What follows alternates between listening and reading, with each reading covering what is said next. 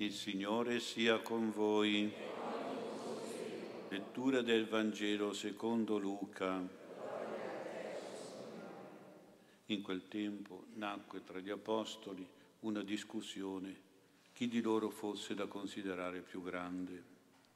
Il Signore Gesù disse, i re delle nazioni le governano e coloro che hanno potere su di esse sono chiamati benefattori. Voi però non fate così, ma chi tra voi è più grande diventi come il più giovane e chi governa come colui che serve. Infatti, chi è più grande? Chi sta a tavola o chi serve? Non è forse colui che sta a tavola? Eppure io sto in mezzo a voi come colui che serve. Voi siete quelli che avete perseverato con me nelle mie prove e io preparo per voi un regno, come il Padre mio l'ha preparato per me, perché mangiate e beviate alla mia mensa nel mio regno. Parola del Signore.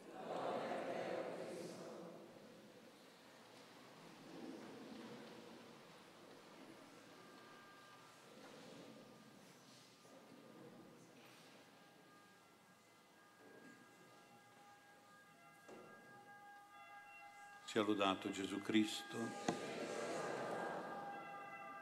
Il Vangelo di questa sera mette in risalto un brutto vizio, la superbia, un sentimento negativo, anzi diciamolo proprio, un sentimento demoniaco, satanico, luciferino. Lucifero gridò non serviam, non servirò Dio e si è ribellato. Perché? non voleva servire Dio perché era superbo. Ecco la superbia, impersonificata da Satana, da Lucifero, dal demonio. Questa superbia purtroppo serpeggia sempre nel cuore degli uomini, soprattutto nel cuore di coloro che sono i grandi della terra, chiamati così grandi appunto, i capi politici. Questi grandi purtroppo con la loro superbia possiamo aggiungere con il loro egoismo, provocano tantissime gravi situazioni di disastri e li vediamo tutti i giorni e li sentiamo raccontare tutti i giorni alla televisione. E dobbiamo fare giusto discernimento e dire perché succede tutto questo, queste guerre, questo terrorismo, queste ingiustizie, questi soprusi. Perché? Perché questi uomini, che sono i grandi, sono superbi e sono egoisti, di una superbia e di un egoismo che trascina dietro tutte le situazioni e tutti i popoli che loro comandano. Ecco quindi, vedete quali disastri fa, dai piccoli peccati alle più grandi, diciamo, mali e sono provocati dalla superbia in particolare, il sentimento della superbia, super io, super bio, super, sopra vita, vita superiore, l'io superiore, è il primo dei sette vizi capitali che infestano l'umanità. Questo sentirsi, considerarsi superiori e più grandi per avere un potere, un governo, un comando su tutte le persone, per primeggiare sugli altri attorno a noi. Al contrario della superbia c'è la virtù dell'umiltà. Se la superbia è il più grande vizio, l'umiltà è la più grande virtù. Non esiste un santo che non sia stato umile. Se, era, se non era umile, non, era, non era un santo non si diventerà mai un santo. E la Madonna stessa, che è la più santa dei santi, è la serva del Signore, la più umile delle creature, anche la più alta però delle creature, come dice Dante. Umiltà deriva da humus, che vuol dire terra. Quante volte anche noi diciamo sono a terra, eh, meno male che qualche volta giustamente il Signore ci mette a terra per sentire che siamo polvere e che polvere torneremo, perché la morte non scampa nessuno e anche questi grandi che si credono eterni finiranno anche loro moriranno anche loro. Siamo polvere in polvere torneremo. Purtroppo non siamo solo polvere, siamo anche fango, fango per i nostri peccati e questo va riconosciuto e va detto, Signore, sono un povero peccatore, va detto con umiltà, sono fango, sono polvere, fango, sono terra. Ecco l'umiltà fondamentale. Nacque tra gli apostoli una discussione chi di loro fosse da considerare il più grande. Una discussione, beh certo è stato un battibecco, una polemica, un litigio. Oggi ci sono conflitti, ci sono guerre, ci sono egemonie di ogni tipo, finanziarie, economiche, politiche. Questi apostoli, nonostante gli insegnamenti e gli esempi di Gesù, riflettevano questa mentalità, questa pratica malata di superbia, peccato originale è la superbia e l'egoismo, eh, ricordiamocelo. E questo è il peccato originale, non sto a descriverlo, ho già parlato altre volte. Quindi il desiderio di grandezza, di prepotenza sugli altri, la brama di essere considerati importanti, stimati dagli altri, la voglia di essere rispettati, di ricevere lodi e riconoscenze, di essere considerati da tutti, l'istinto di primeggiare, di schiacciare gli altri, la presunzione, tutti questi peccati, difetti sono frutto della superbia. Gesù invece ha insegnato l'umiltà col suo esempio. Chi sta a tavola e serve. Sembra un comportamento abituale quello di Gesù, quello di servire a tavola. I suoi apostoli non solo nell'ultima cena, ma generalmente ogni volta che mangiavano in comune, io sto in mezzo a voi come colui che serve. E guardate che il servizio si impara per piccole cose. Mi sono accorto per esempio in certi momenti in cui tu sei a tavola con delle persone e nessuno ti passa il pane, nessuno ti passa il vino, nessuno ti passa l'acqua, nessuno ti passa il sale. Ma perché? Qui l'atteggiamento proprio, non, nessuno pensa di servire qualche cosa, di essere attento a cosa manca. Se il pane è più lontano da una persona magari non ha il coraggio di dire di me lo puoi passare per favore in, in famiglia, quanti atteggiamenti proprio dettati dalla mancanza di servizio. Pensiamo alla Madonna che era Cana di Galilea, tutti pensavano come tutti, no, mangiare, mangiare, bere, danzare, ballare. Lei invece era cosa manca, cosa c'è, cosa manca, cosa non c'è. Lei, la serva del Signore, era pronta a servire. Quando si è accorta che mancava il vino, subito intervenuta per fare il suo servizio presso Gesù perché potesse aiutare questi poveri sposi in un momento critico della loro festa. Ecco la donna del servizio, perché la donna umile. Nell'ultima cena questo servizio di Gesù è arrivato fino a quello più umile, a quello del servo più in basso nella gerarchia della servitù, il servo più piccolo, quello di lavare i piedi e Gesù ha lavato i piedi agli apostoli, ha dato un esempio proprio per questo. Io sono in mezzo a voi come colui che serve, anche voi dovete lavarvi i piedi l'un l'altro. Ecco il servizio. Ma si può essere servi soltanto se si è umili. La più grande virtù del servo è l'umiltà. E se non c'è umiltà uno non può essere servo, non può servire. Gesù per questo difetto, vizio, peccato della superbia cita i re delle nazioni, i potenti della politica, noi sappiamo che dietro di loro, anzi dentro di loro, ci sta il demonio della superbia, ci sta Lucifero, ci sta Satana in persona, in azione, quell'angelo prevaricatore superbo che vuole essere come Dio e più grande di Dio. Per fortuna c'era San Michele, l'arcangelo più umile di tutti, che ha detto e ha gridato a Lucifero, chi è come Dio? tu vuoi essere come Dio e l'ha scacciato, l'ha allontanato. Nella grande storia di conflitti e di guerre la superbia è la protagonista, è la causa, è il movente di tutte le situazioni. Voi direte sì, ma era un tiranno, era un, un politico, era un, era un despota, era un partito, era un'ideologia, ma sì, ma sotto c'è la superbia, pure l'egoismo, ma molto di più la superbia diciamo che la superbia è a sinistra, l'egoismo è a destra, vabbè, più o meno. E siccome il mondo viaggia tra chi è a destra e chi è a sinistra, o con la superbia di più o con l'egoismo di più, eh, il mondo va male. E scoppiano tutte queste cose. Ma le cose sono determinate, originate dal peccato originale che è la superbia e l'egoismo. Nelle, nelle ideologie politiche che dominano questo mondo ci sono nazioni di destra, di egoismo, nazioni di sinistra, di superbia e botte, e lotta e guerre l'uno contro l'altro. Questo è il mondo, però anche nella piccola storia delle famiglie.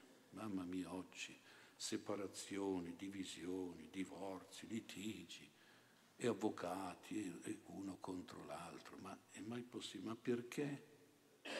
Beh, insomma, alla fin fine o c'è un'azione superba o c'è una reazione superba. Tutto qui, con un po' di egoismo di contorno, ma in genere le divisioni, i divorzi, tutto questo disastro che c'è nelle famiglie, è per superbia.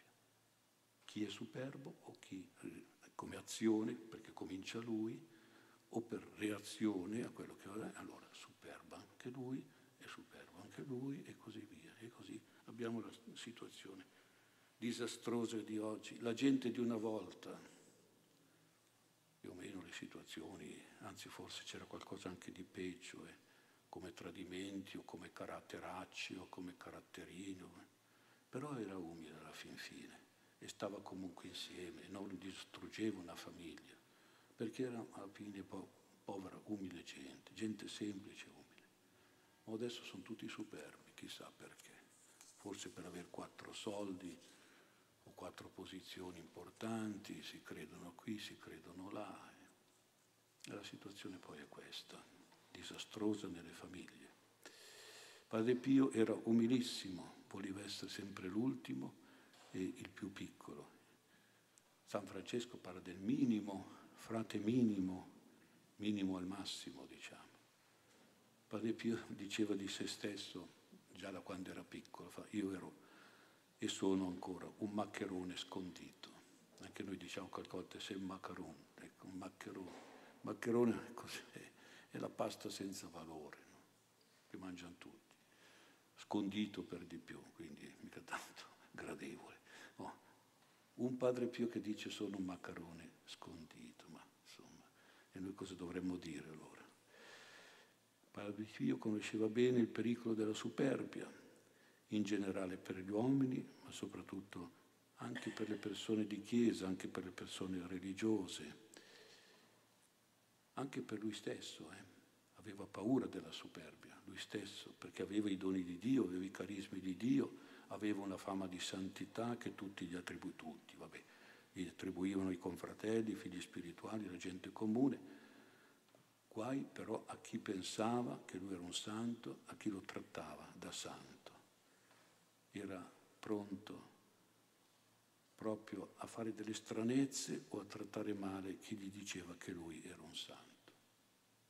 Una volta Padre Pio ho sentito dalla finestra uno che vendeva un santino suo, diceva, Padre Pio ha una lira, Padre Pio ha una... E diceva, ma vedi sotto Padre Pio non vale neanche una lira. Allora, beh, la lira di quei tempi e lui si considerava proprio così. Quindi tutti i suoi carismi, le sue grazie non le considerava sue, le considerava doni di Dio. E lui diceva che sarebbe, si sarebbe considerato un ladro, un rapinatore, un disonesto, un delinquente se avesse attribuito a se stesso questi doni di Dio, se se ne faceva un, un vanto per se stesso. E a chi gli diceva grazie subito reagiva, ringrazia e indicava il tabernacolo, chi è dentro là, ringrazia la Madonna, mai voleva Padre Pio, di grazie per lui, per la sua umiltà. La sua devozione, la sua preghiera a San Michele era proprio finalizzata a chiedere protezione e difesa nei confronti della superbia, una grande, forte tentazione per lui, molto più, per, più che per noi. Eh. Per lui era una grande tentazione, Padre Pio aveva paura della mancanza di umiltà, come noi avremmo paura del diavolo. Un giorno, mentre si trovava con pochi amici nell'orto del convento, si è conclusa un po' la riflessione sull'umiltà, si parlava di questa bella virtù e Padre quando parlava di questo andava in giugioli, diciamo proprio, era la virtù che gli era più cara. E allora lui ha chiesto, sapete come si chiama il diavolo? Tutti hanno cominciato a dire, Belzebù, no, Satana, no, Lucifero, no, diavolo, no. Padre, allora ce lo dica lei, come si chiama il diavolo. Quando diciamo io faccio, io posso, io riesco, io, io, io, questo è il diavolo. Eh? Cosa voleva dire io, io, io? La superbia. L'io superbo. Poi c'è l'ego egoista, però l'io superbo. Questo è il diavolo, se lo dice lui. Crediamoci che non è una cosa da scherzare la superbia. Se abbiamo questo vizio, tiriamocelo via il più possibile, questo io superbo. Tutto l'insegnamento di Padre Pio in confessionale mirava soprattutto a questo mantenere i figli spirituali nello spirito di umiltà e qualche volta anche li faceva, metteva alla prova, che magari una persona che aveva sempre diciamo, trattato bene come un buon papà, qualche volta lo trattava male. Eh, ha messo alla prova per vedere com'è, come reagisce questa qua che adesso l'ha trattata male se era umile avrebbe accettato. Il padre oggi mi, c'è qualche cosa che ho fatto che non va bene, insomma, e non si sarebbe offesa. Invece se si offendeva e voleva dire che non era umile.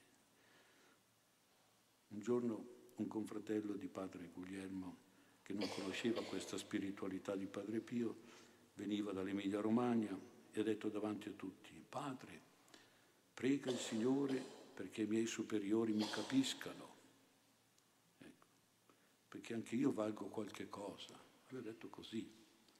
Il padre Pio Bonario, sorridente, ha guardato padre Guglielmo e ha detto, ma che vuole questo, fare carriera?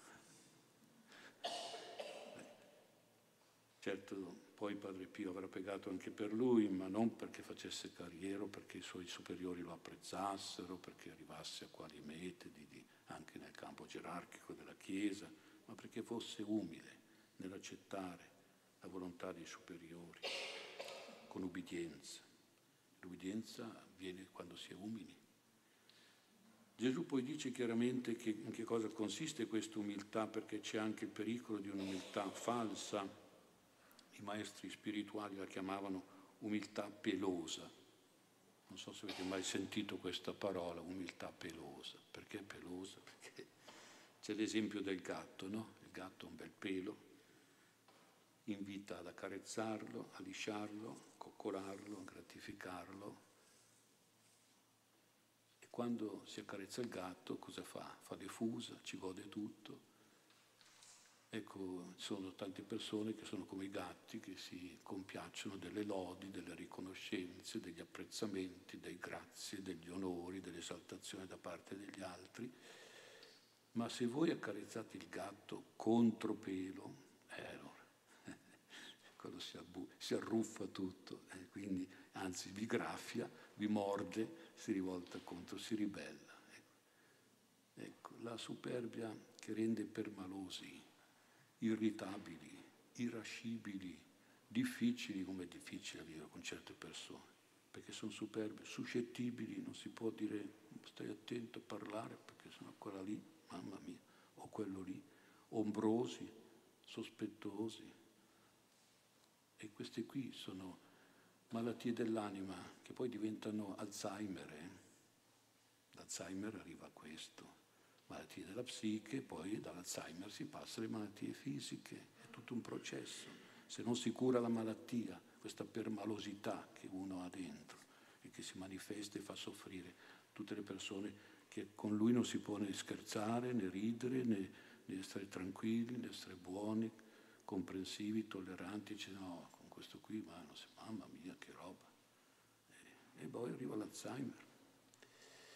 Quindi davvero La superbia porta a reagire malamente, in modo aggressivo o d'autocommiserazione nei confronti di qualche critica, umiliazione, di offese, di mortificazioni. Allora la vera umiltà è quella che accetta le umiliazioni. È inutile che ci illudiamo di essere umili se non accettiamo l'umiliazione. Eh, e dagli altri qualche volta ci viene l'umiliazione, qualche volta sono pesanti devi fare questo, devi fare quello, eh, ma sono stanco, no, tu devi fare, prima ci sono io, poi ci sei tu, prima, eh, oh, eh, umilmente, eh, via, lavora, mettiti, so, fa niente, servi, servi, servi, umile.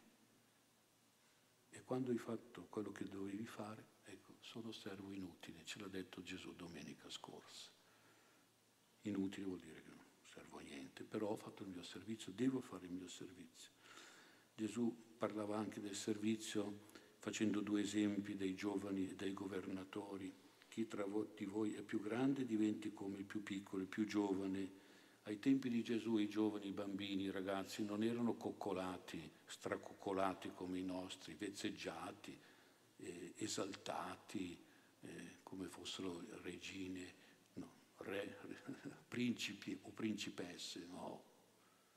Dovevano servire papà, la mamma, se c'era un ospite, se c'era da fare un lavoro in casa o nei campi o nei greggi, insomma. Bisognava servire anche da piccoli, subito a servizio.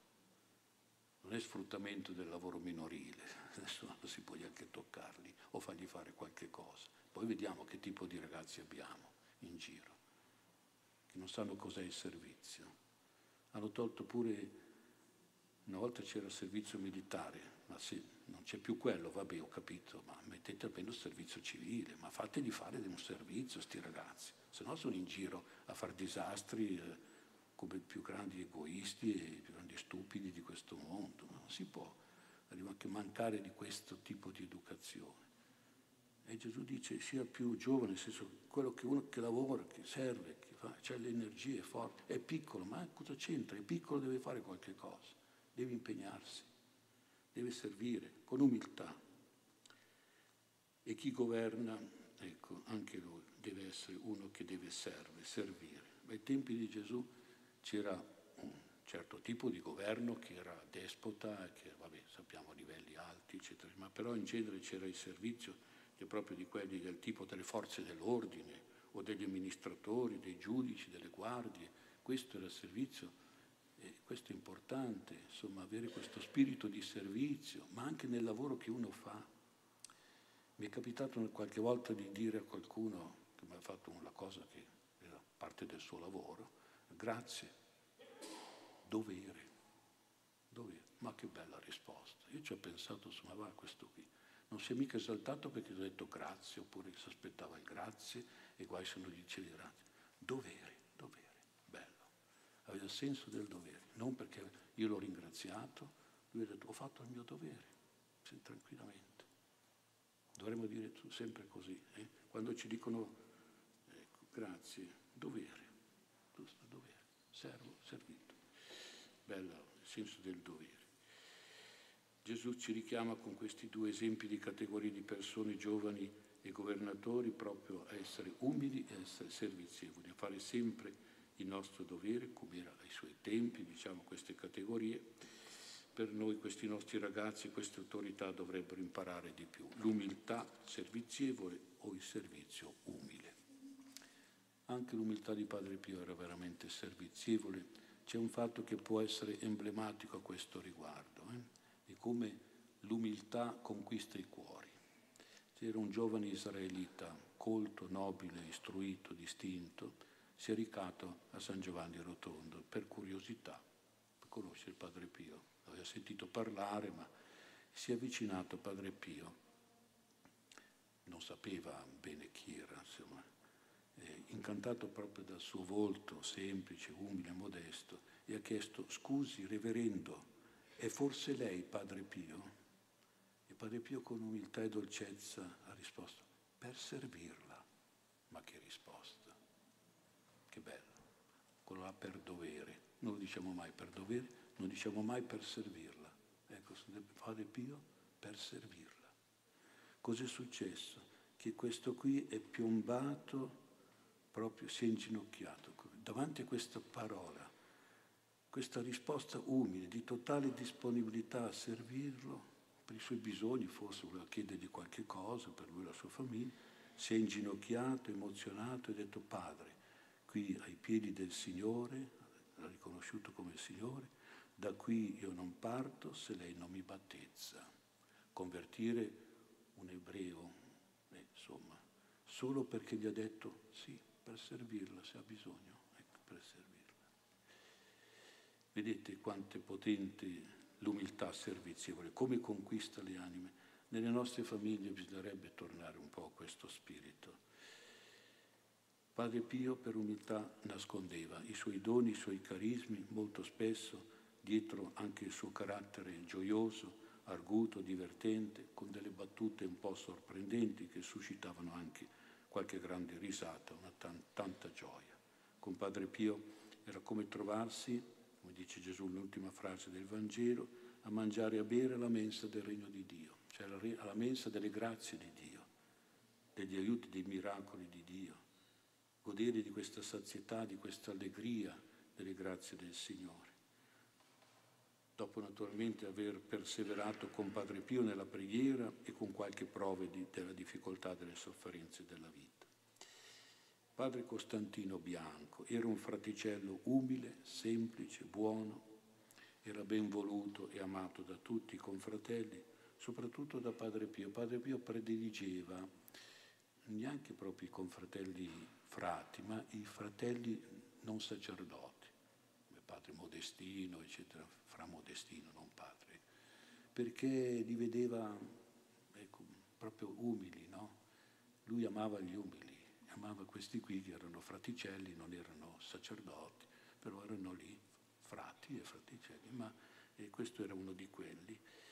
E c'era un fondato sospetto, anzi quasi una sicurezza, lo diciamo noi adesso, no? che avesse un tumore al cervello questo frate padre fra Costantino.